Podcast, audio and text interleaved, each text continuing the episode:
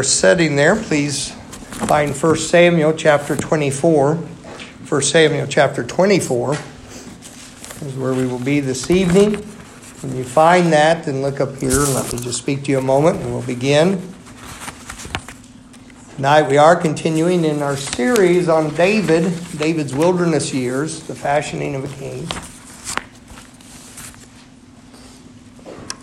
The first message in this series was on the Sunday morning of March 13th, and I preached a message entitled Preparing for the Preparation.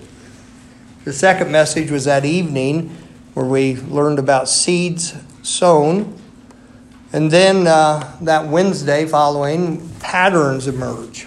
Certain patterns that showed up in Saul's life, and David's life, and Jonathan's life. Now that we're going further, in this biblical study, we're finding uh, that these things are coming into stark relief. We can see them well. Then the next Sunday morning, on the 20th, we dealt with the final separation.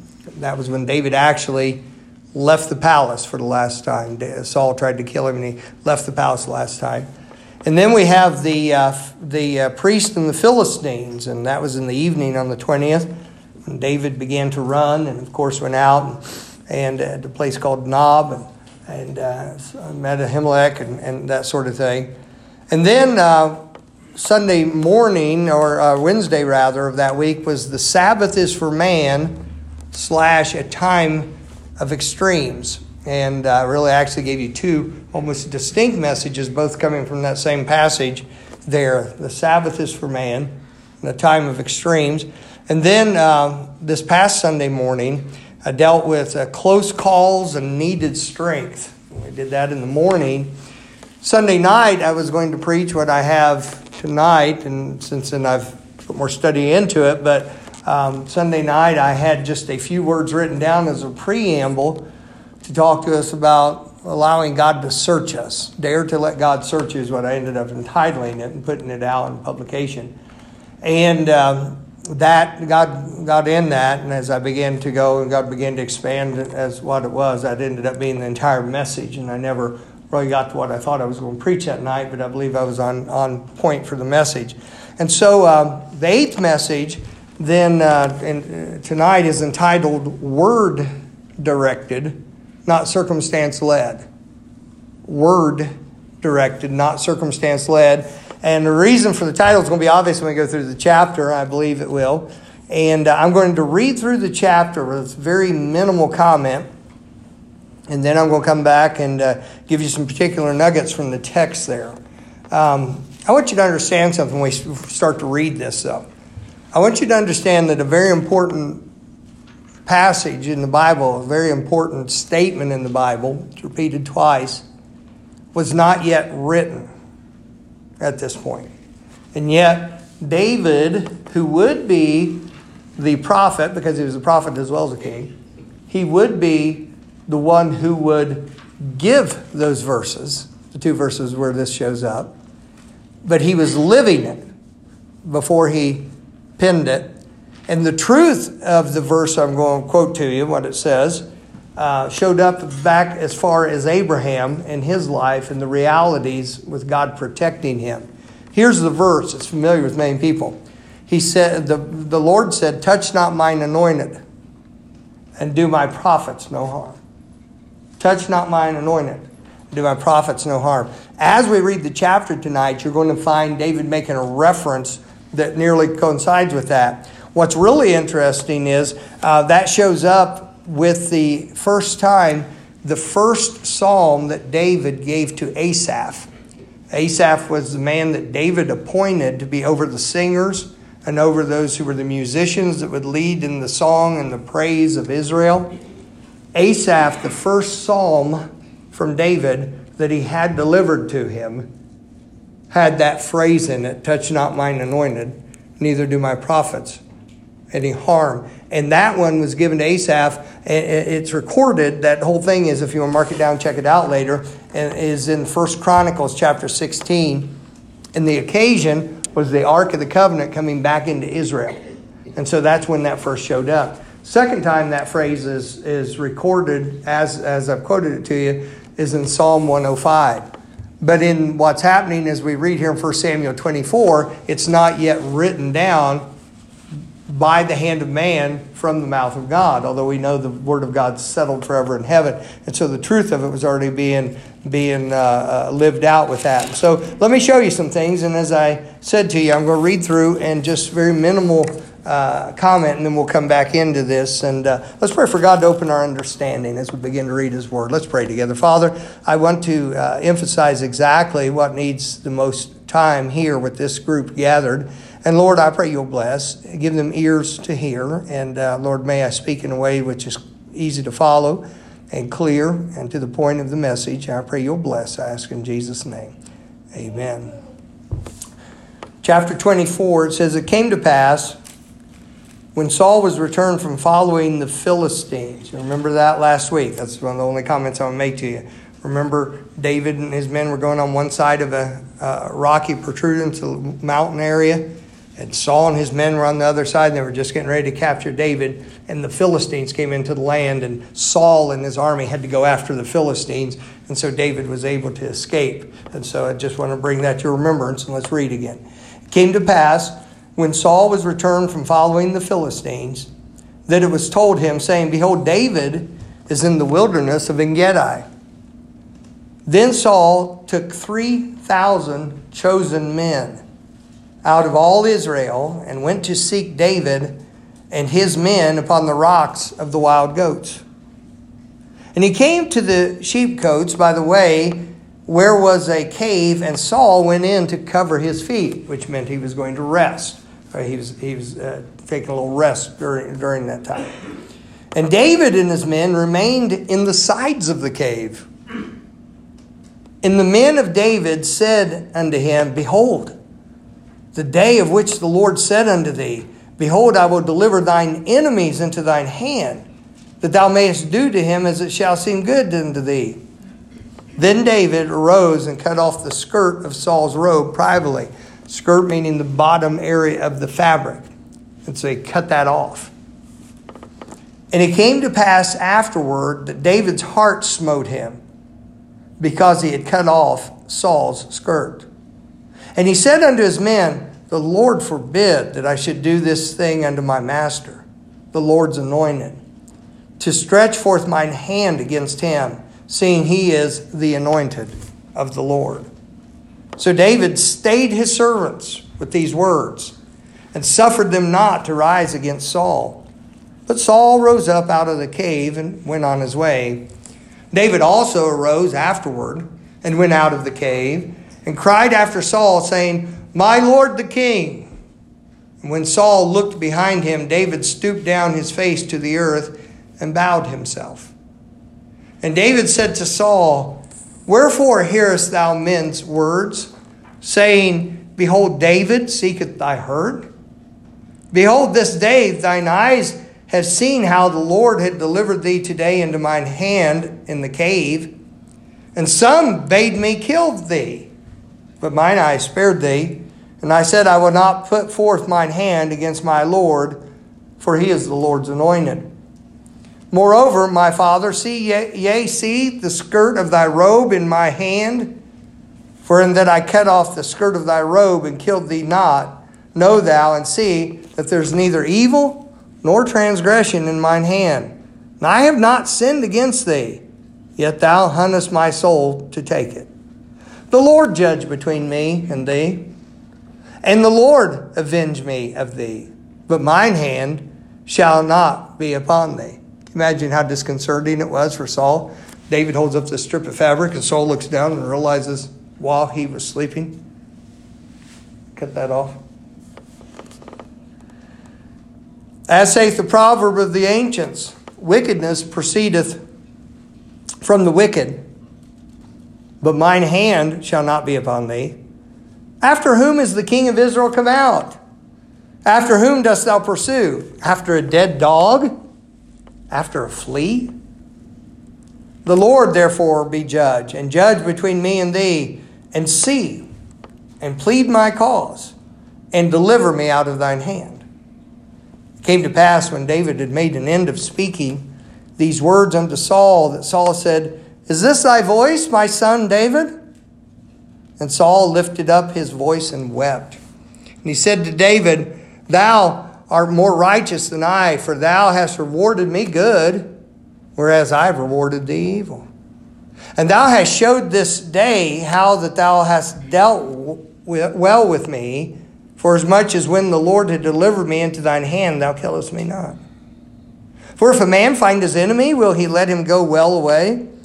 Wherefore the Lord reward thee good, for that thou hast done unto me today. And now behold, I know well that thou shalt surely be king, and that the kingdom of Israel shall be established in thine hand. Swear now, therefore, unto me by the Lord, that thou wilt not cut off my seed after me, and thou wilt not destroy my name out of my father's house. And David sware unto Saul. And Saul went home, but David and his men got them up into the hold. Amazing events happening right there. And. Uh, you think about this theme I, have told you that we have here, which is that being word directed, meaning by the word of God, not circumstance led. I believe there is a lot of damage done to God's work and to God's people by being circumstance led instead of word directed. You can manipulate in your mind most circumstances to make it fit what you have as an agenda and a narrative. But if you judge by the Word of God, it'll keep you straight. May I remind all of us about a certain prophet going down to Nineveh? God told him to go to Nineveh, but he went to a place called Tarshish. Anybody remember that prophet's name? Jonah.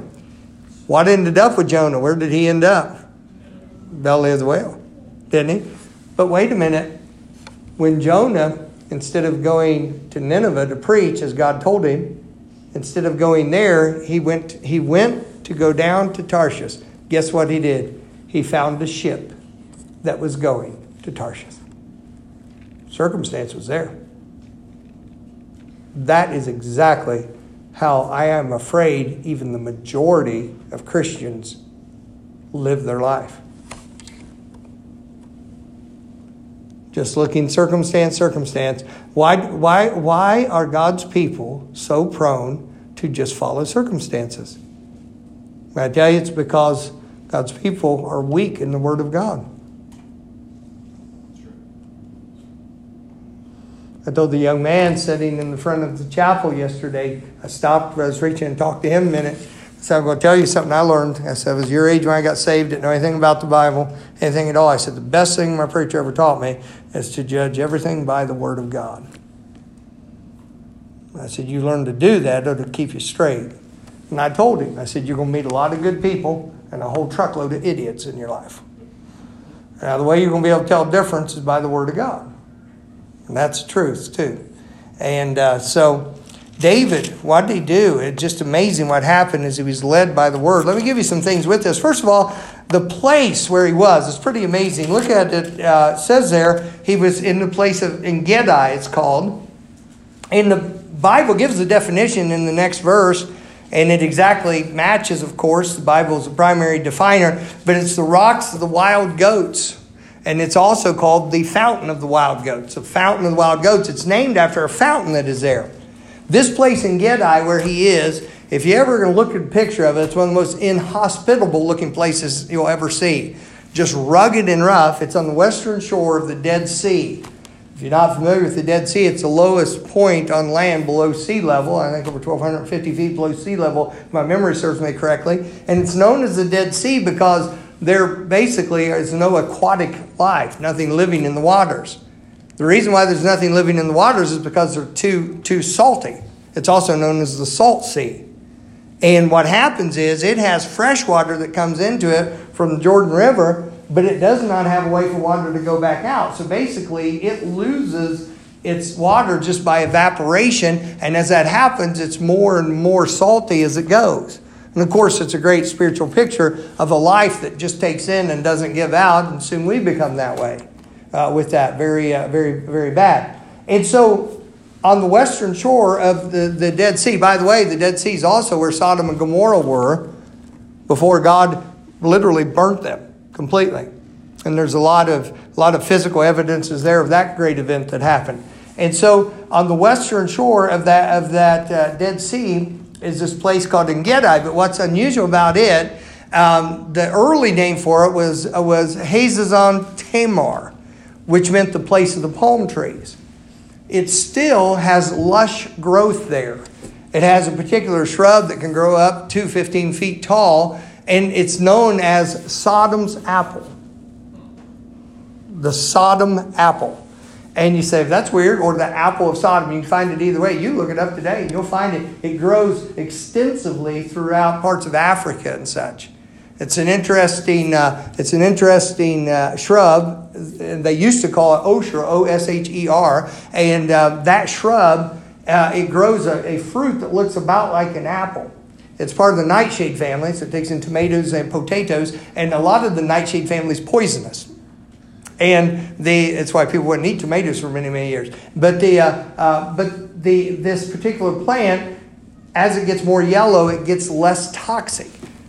However, they still recommend you don't eat the, you don't ever eat the uh, fruit of it. It's just a bad idea. However, the milky substance that comes from the pl- uh, leaves and the different things there are actually used for medicines and such. Uh, the Maasai tribe uses it in Africa and other places do. Uh, animals, some animals cannot eat it. it. It's poisonous to them. One animal that absolutely loves it and has almost zero effect no matter how much it eats is the elephant. And so it likes it. And I don't know if they're just too big to keel over or what the deal is with it exactly. But interesting thing. But this, at this place Engedi, which is the fountain of the wild goats, which is the rock of the goats there, that fountain is 600 feet above the Dead Sea and it just still gives forth water. There's a fountain comes out of the side of the mountain, and in that particular area, it waters it, and because of that, there's green. Green used to be palm trees; they were cut down and destroyed in battle. But they, uh, it's referred to a couple of times in the Bible. And uh, you remember when Lot went towards Sodom, it said it was it was lush and it was and it was uh, was uh, beautiful and it was watered back then. Well, the only thing really remains of that now is that area of En Gedi. But it does tell you how David could keep 600 men with him alive in a very barren area.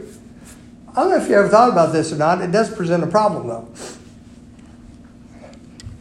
When you have an area like that that has limited water supplies, and you're hunting for somebody or you have a military thing going on, you don't have to control the whole area. You just have to take control of the water area. You don't have to hunt them out over all the thousands of square miles because they have to come to the water at some point or another. Control it, you control everything. And so uh, that's the situation they're dealing with. And so you have Engedi. It's a pretty interesting place and the things that went with it there. And then look, if you will, also back there, notice in verse 2, um, in verse 2 it says, And Saul took 3,000 chosen men out of all Israel. Now, that ground where he knew David would be in that area is not a good ground for moving large amount of troops. And the supplies it takes and such, it's not a good place for that kind of maneuver. So what he has done, these are the, these are the elite troops. The first battle that Saul went into, he had been anointed king but was not yet coronated, was not yet put on the throne. In the first battle he was involved with, it was he and Samuel together on it. And uh, Saul took and cut up the oxen that he was plowing with when he heard they were being invaded, or actually, he heard that one of the cities, uh, every man in the city was going to have his right eye put out because of the invaders. And Saul cut up the cut up oxen and sent them throughout Israel and said, "This is what we're going to do to your oxen if you don't follow me to battle." It's his first move after being anointed king, even though he wasn't on the throne yet. At that time, 330,000 men mustered out, came to him, and they went to battle and won. Now he's taken basically a tenth, just under a tenth, but he's basically taken a tenth of what he had as an initial army. He's taken the elite forces. In fact, the phrasing tells you that. Look at what it says in verse 2. Then Saul took 3,000 chosen men out of all Israel. He didn't take the first 3,000 that came. He didn't take, you know, well, we're just going to take some from Benjamin, we're going to take this. He took the men who were the best militarily with him. These are his best troops. He's going for one purpose, and that's to kill David and those who are with him, probably. And here's the thing about it at that time, David had 600 men. So Saul's coming to him in a 5 to 1 ratio. He's got David outnumbered 5 to 1. David's in a pretty rough fix. And by the way, remember, he's being chased not for anything wrong he did, but he was a faithful servant, and, and, and this has happened. So what happened? They get there, and David and his men know that Saul and his men are coming. They hide back in this cave. You see, there's a word there in the verse sheepcote. That's not something a cold sheep wears. Okay? A sheepcote is, is a, also called a sheep fold. It's a place where they would keep sheep, keep sheep at night or keep their flocks, whatever it would be. They would keep them at night if they knew the area was dangerous for predators or there were people that would uh, steal them and that sort of thing. Sometimes they were uh, stone walls they would build and put types of thorns on top. They like to use, especially if they came more into the winter season, they like to use caves and such to go in there where they could hide them. They'd be safe at night. And uh, so what happened was David and his men had went into this cave. Well, they're trying to hide from Saul and his men, and they're up in this cave. And you imagine people are looking out. They're coming this way, David. They're doing what? They're coming straight for this cave. Who is? It's Saul himself and his men. So you have this cave, and you have how many of you have ever been in a cave and had them turn the lights off? That absolute darkness in there. All right, that's that's an amazing thing. And so they get back in the back area of this cave and in the sides. And what happens? Saul and probably a couple of his men or however many come in out of the heat of the day, and he lays down, says to cover his feet. He's, he's going to rest for a little bit. So here's David, and here's Saul, who has vowed to kill him, laying there. And David's men go, Kill him. Can't you see this? This is what God said. God said He'd take care of you and take care of your enemies. Kill him. David wouldn't do it at all. Instead, he reached down and he cut off part of Saul's garment. And did you see what the Bible said about that when we read it? What, what did David feel about that? What does the Bible say happened? His heart smote him. He felt, oh, I should not have done that. Saul is trying to kill David, and David feels very bad for just cutting part of his garment off. Totally different men with that. It's pretty amazing. They, it was caused, I, I put this down, I, I put down there's different vision and conflicting conclusions. Look in verse 4. Talking to you about being word led word directed rather, rather than circumstance led. Look in verse 4. In the men of David, right, you have differing opinions here that read to, they reach different conclusions because they see something differently. Everybody agree that David's men and David both see King Saul laying there completely vulnerable. Everybody in agreement with that? That's pretty obvious, right? But they don't see the same thing. Listen to what I'm telling you. The same thing's in front of them, but they don't see the same thing because they're looking at it differently. Look, look what the men say. Men said, Behold, the day which the Lord said unto thee, Behold, look at this, watch it. I will deliver who? Look at the verse. Who? Thine enemy into thine hand. Hold on. Look in verse 6. David there, and he said unto his men. So his men said, That's what the Lord said. He'd deliver your enemy into your hand. Right there he is. That's your enemy. Verse 6 and he said unto his men, The Lord forbid that I should do this thing unto who? My master, the Lord's anointed. In other words, God put him there and God will take him down. Well, that's something that'll come many years later in the book of Daniel, isn't it? Till thou know that the Lord God ruleth in the kingdom of men, and giveth it to whomsoever he will, and setteth up over it the basest of men. And he said, that's my master. They said, David, That's your enemy. Kill him. There it is. That's your enemy. Kill him. He's your enemy. He's trying to kill you. Therefore, he is your enemy. And David said, He is my master because he's the Lord's anointed. Oh, wait a minute. I have sought me the son of Jesse, a man after mine own heart, it says in the book of Acts 13, verse 22. Man after mine own heart, yes. He loved what God loved and hated what God hated. He said that was God's choosing. That's not mine.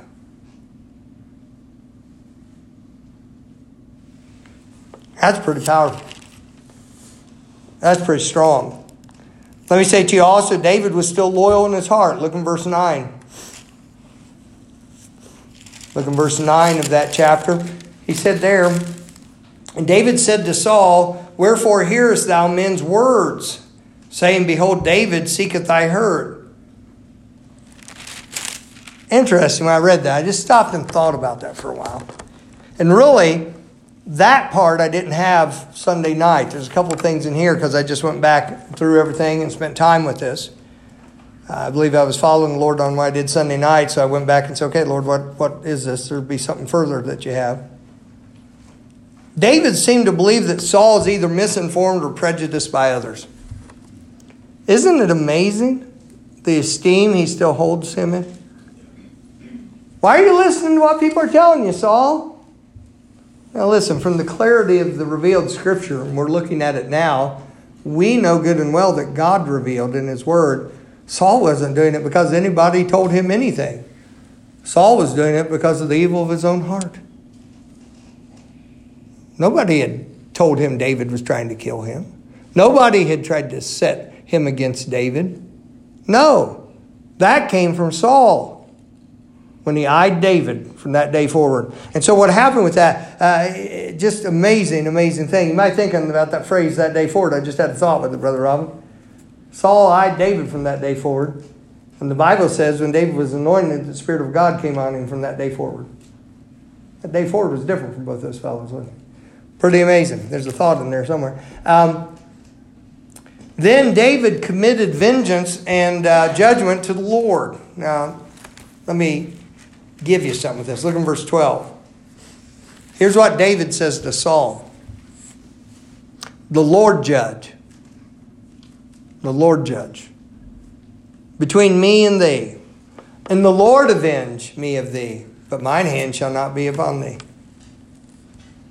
Vengeance is mine, saith the Lord, I will repay.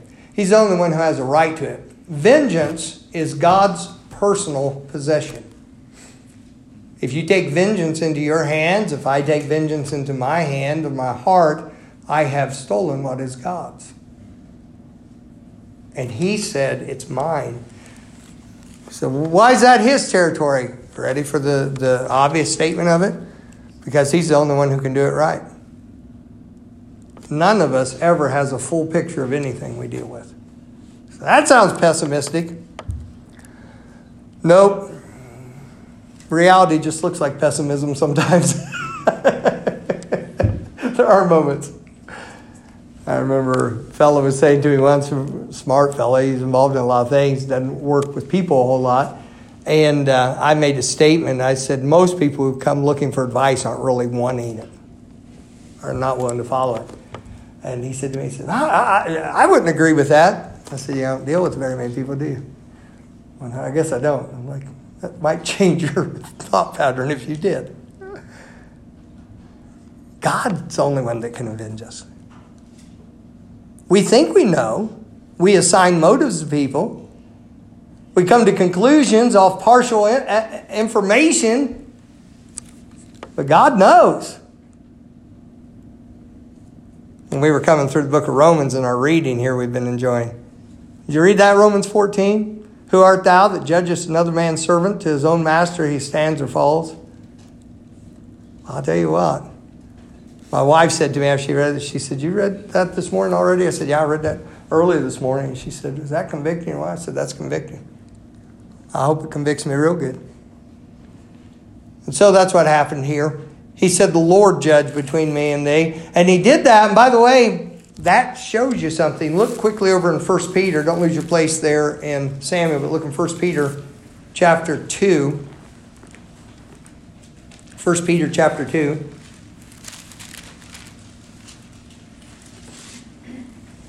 By the way, if it's just a little warm or stuffy, I apologize for that. We do our best to get the building set properly. But if you think you're confused by this weather, you should see what it does to an HVAC system. So it's kind of it's kind of confusing what happens. 1 Peter chapter 2, talking about this thing about David committed vengeance and judgment to the Lord. And when I say committed it to the Lord, what I mean by that is that he gave it to God instead of trying to do it himself. He stepped out of it. And uh, 1 Peter chapter 2, verse 20, leads in with a question. It says, For what glory is it if, when you are buffeted, in other words, you suffer, if you are buffeted for your faults, you shall take it patiently. So the question's asked, what glory is in that? So, well, I took it patiently. Well, you you messed up. You should have. But if when you do well, now did David do well as a servant? He did exceedingly well. But if when you do well and suffer for it, you take it patiently, this is acceptable with God. For even hereunto were you called, because Christ also suffered for us, leaving us an example that you should follow his steps, who did no sin, by the way, while he was suffering, who did no sin, neither was guile, which is deceit, treachery, found in his mouth, who, when he was reviled, reviled not again. When he suffered, he threatened not. Look at this. What Jesus do? But committed himself to him that judgeth righteously. Who his own self bare our sins in his own body on the tree, that we, being dead to sin, should live unto righteousness, by whose stripes you were healed. For you were as sheep going astray, but are now returned unto the shepherd and bishop of your souls. David committed vengeance and judgment to the Lord. then he says a phrase, David says a phrase, which he will later hear said to him, that I believe could have been a source of confirmation to him that he had done the right actions. Because it'll be said to him years later, but maybe a reminder about that early day with God. That's in verse 14. Look in verse 14. As I told you, don't lose your place in 1 Samuel. Look in verse 14. Here's the question David asked Saul After whom is the king of Israel come out? After whom dost thou pursue? After a dead dog? After a flea? The term dead dog is an unusual phrase stay in Samuel, but go to 2 Samuel chapter 9. Years have passed. 2 Samuel chapter 9. They, David was out there in the wilderness, said this statement, the men around him and such.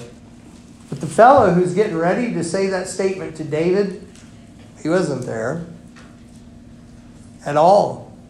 In fact, he wasn't born yet. But David David was looking for someone to show kindness to on behalf of Jonathan. And he asked, Is there anybody left of the family? And uh, they said, There's one. His name's Mephibosheth. He's crippled. When warfare broke out, the nurse, the lady who was taking care of him, dropped him, crippled his legs. And uh, he lives down in Lodebar, which means the barren, cursed land. Land of Dying Cattle. Isn't that a beautiful name? They say he lives down in Lodebar. Old David, he sent down the royal chariots and such, scared Mephibosheth to death. He's like, oh no. Because, see, Mephibosheth knew he was of the household of Saul, knew he was of the lineage of Jonathan, and figured trying to exterminate the bloodline here, maybe. You know, so, which would have been natural thing, but that's not what David was doing. Then uh, look in 2 Samuel 9, and let's look then in verse 5 Then King David sent and fetched him out of the house of Machir, the son of Ammiel, from Lodebar. Now, when Mephibosheth, the son of Jonathan, the son of Saul, was come unto David, he fell on his face and did reverence. And David said, Mephibosheth? And he answered, Behold thy servant. And David said unto him, Fear not, for I will surely show thee kindness for Jonathan thy father's sake, and will restore thee all the land of Saul thy father. And uh, and thou shalt eat bread at my table continually. And he bowed himself and said, What is thy servant that thou shouldest look upon such a dead dog as myself? King, who are you coming out after? A dead dog? King David, I'm just a dead dog. Boy, you talk about divine confirmation that you've been on the right track. Isn't that a beautiful thing? That's a blessed thing. There are three ways that David trusted God during this time. Look in verse 15 again, back in our text in chapter 24. Remember, our title is to be word directed, not circumstance led. Let's look at example of how David trusted the Lord. Look in verse 15. All three of them are in that verse. David said, The Lord therefore be judge, and judge between me and thee. And then here's where David trusted God. And see and plead my cause and deliver me out of thine hand. The three ways that David trusted God he trusted God to see, he trusted God to see. Sometimes we get in a frame of mind, we almost think that. Uh, because we don't understand why things are turning out the way they are, or why things are where they are, that somehow God can't see us. May I assure you tonight, on the authority of the Word of God, that he whose eye is on the sparrow will not be neglectful of those who are made in his own image. David trusted God to see. Job had that same kind of trust, didn't he? You remember the passage in Job where Job was trying to find God? He said, I went backwards, couldn't find him. He says, I heard him working on the left hand, went, he wasn't there. Heard him, saw him working on the right hand, went there and couldn't find him there. And he said, I couldn't find him. And then he came down. He said, But he knoweth the way I take. He said, I couldn't find God, but God had me. And when he hath tried me, I shall come forth as gold. Well, Brother Job, he was in the hurt we can't even comprehend. And he said, Here's what's keeping me together right now. In fact, that's a good term, isn't it? because his wife got angry because she said, Dost thou still maintain thine integrity? You're still together? Let me just teach you something fast. People who regularly freak out get angry at those who don't. He said, you still, she said, You still have your integrity? What's the matter with you? Why aren't you gone to pieces? You obviously don't care enough. I mean, that's the implication. Why didn't he come apart? because he said, I have no idea what God's doing. I can't even seem to get a hold of God. But he knows where I am. There's a calm assurance that comes to know that we who are sinners and should go to a devil's hell have had the blood of Christ shed for us and have the love of God given to us. We can trust our Heavenly Father and trust His goodness. Tr- uh, he trusted him to see. He trusted him to plead. He said, Let him plead for me. That's an advocate. I love that name. We have an advocate with the Father, Jesus Christ the righteous. We have an advocate. We have somebody who stands up for us, someone who speaks for us. I'm a person who's very reticent, very uh, I, am very reserved about letting somebody speak for me. I'm not talking about do something on behalf or I'm not afraid to delegate something. But if something needs explained, if a, a stance needs done, I want to do it myself. I'm very, very picky about having somebody speak for me on something. There have been plenty of people who have spoke for me without me asking them to. That's always exciting. Um, but why? Because I want to explain it. I want to give an emphasis. I want to watch the reaction. I want to, I want to explain well what I mean and not be misunderstood. But when it comes to the bar of God, when it comes to the place of judgment, I have an advocate who is eloquent with his mercy beyond what I could ever be. I have nothing I can explain. I have no righteousness to offer, but he has all righteousness. I'm glad I have an advocate. And as Christ is my advocate, I feel very safe and very secure saying I want no part of trying to explain it. May the blood of Christ speak for me. May the Lord Jesus' righteousness cover me. And that's all I need. And that's all I want. That's all I have. So he trusted God to see, he trusted God to plead. Did you know Jesus is our high priest? We've been reading a lot about him with that, haven't we, in Hebrews? Do you know as our high priest, he ever liveth to make intercession for the saints? Not just as a body, but individually. You say, well, no person could keep up with all that. I'm not talking about any person, I'm talking about the Lord. And he can do that. And then he trusted him to deliver. He trusted him to deliver. Well, my trouble didn't go away. That may not have been deliverance. Trouble going away is not always deliverance. Deliverance doesn't always make trouble go away. Another man chosen of God, centuries later, will pen words from the Holy Ghost about God's ability and willingness to deliver. I want you to see those words. Look in 2 Corinthians 8. The man chosen of God was just a vessel. His name was Paul, but important one in the account here is the Lord. 2 Corinthians 8, or 1 rather. I may have said 8. I didn't mean to. It's the verse we're going to. 2 Corinthians 1.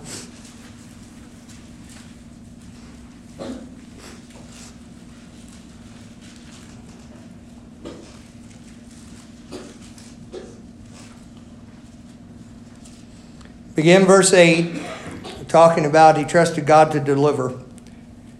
For we would not, brethren, have you ignorant of our trouble which came to us in Asia, that we were pressed out of measure, above strength, insomuch that we despaired even of life. We didn't think we were going to get out of life.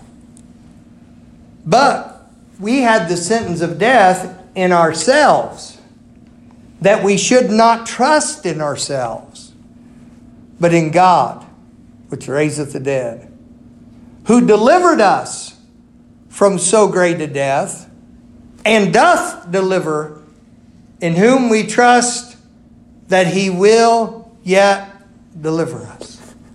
He's a God who has, he's a God who does, and he's a God who will deliver. Final reminder how this meeting ended. Saul said some words to David, and of course, he would not be true to them. David made a vow to Saul, which he kept. And David, in the wisdom of God, did not come down to Saul, but rather went on to the strongholds. Why? Because he knew, though this moment had ended, his enemy, self proclaimed enemy, David didn't view him as such, was not going to give up so easily on him. We need to be word directed, not circumstance led, because we don't even have a full grasp of the circumstances.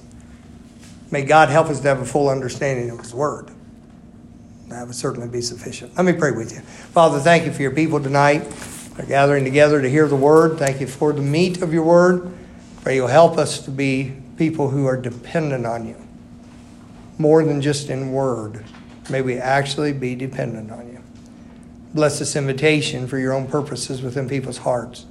I pray that you'll bless now. I ask in Christ's name. Amen. Let's stand together, please.